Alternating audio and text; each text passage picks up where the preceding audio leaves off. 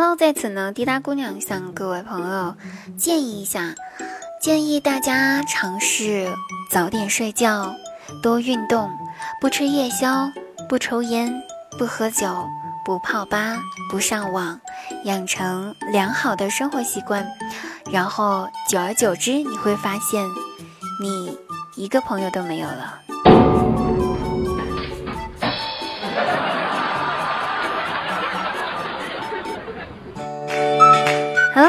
开心听滴答，不开心更听滴答。大家好，现在您收听到的是由喜马拉雅独家冠名播出节目《笑话日常》。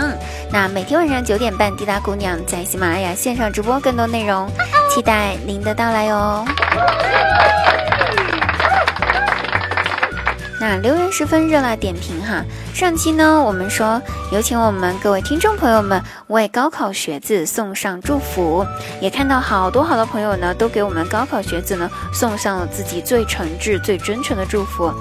嗯，也有一些朋友呢是自己参加了高考，也也来给自己留了一个小小的愿望，希望自己可以考上心目中理想的大学。当然，你一定能行的，记住，你一定高中。那本期话题呢，想问一下各位朋友们，你初恋是几岁的时候？记住啊，是初恋，不是初吻啊，不是初吻啊！一起来听一下，你们初恋是在什么时候的呢？是几岁的时候？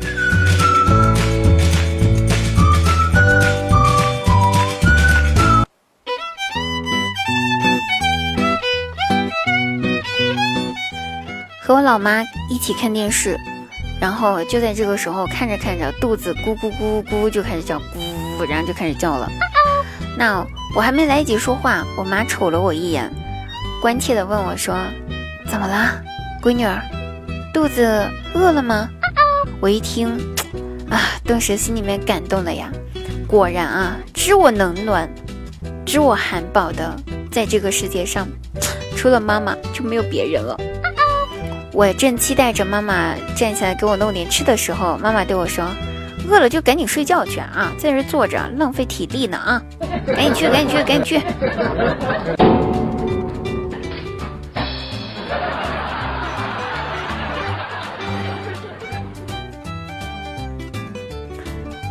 那张大鸟呢？他儿子这几天期末考，考数学的时候实在做不来了，就拿出他们家的传家之宝。骰子，拿出骰子，开始在那丢骰子做选择题。快要交卷的时候呢，他又把骰子拿出来丢了一次。老师不解呀，跑过来问：“你怎么又开始丢骰子了呀？”然后张大鸟儿子回答老师说：“老师，我验算一下，看正不正确。”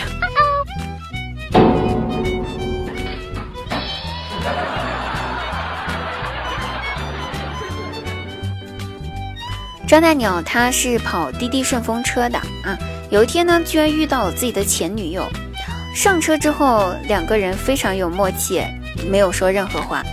到达目的地了，前女友要下车，下车之前回头问了张大鸟一句，说：“张大鸟，咱俩还回得去吗？”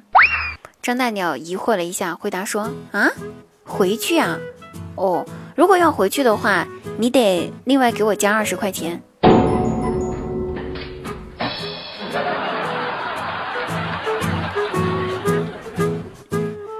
阿青哥哥啊，咱们直播间阿青哥哥最近去相亲了，那女方呢打扮的非常时髦，长得也不错，身材也很好。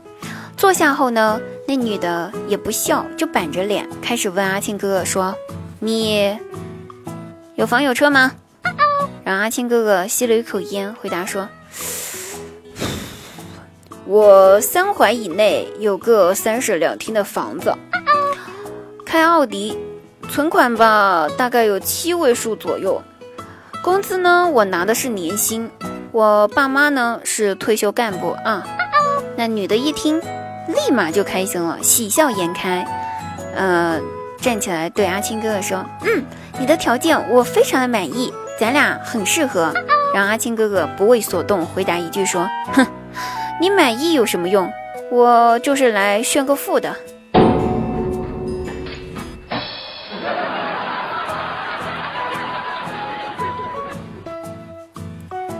今天我们单位呢来了一位五十多岁的将近六十岁的大爷给我们办公室送水，看着他双手颤抖着把手，啊抬着那个饮水机，那个水往上放，我连忙跑过去帮他，看着要掉下来，赶紧跑过去啊，就问他说：“大爷呀，你看看您，您都这么大年纪了，怎么还干这种累的活呀？”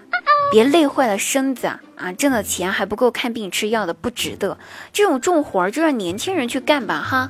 然后大爷，哎，冲我笑了笑，嘿嘿，回答说：“是呀，这工作呀，一个月吧，也就挣个九千多块钱，没办法，混日子呗。”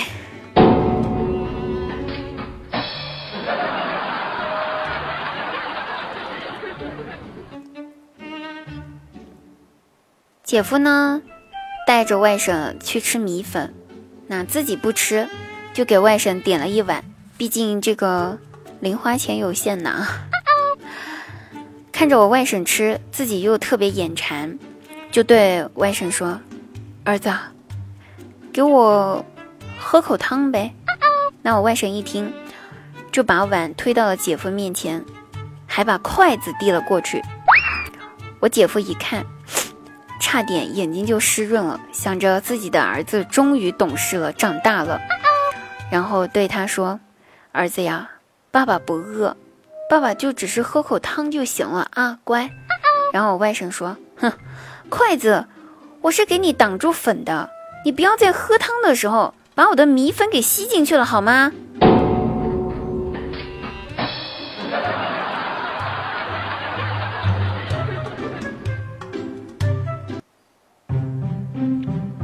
好了，各位朋友，本期节目到此结束啦，我们下期再会哦。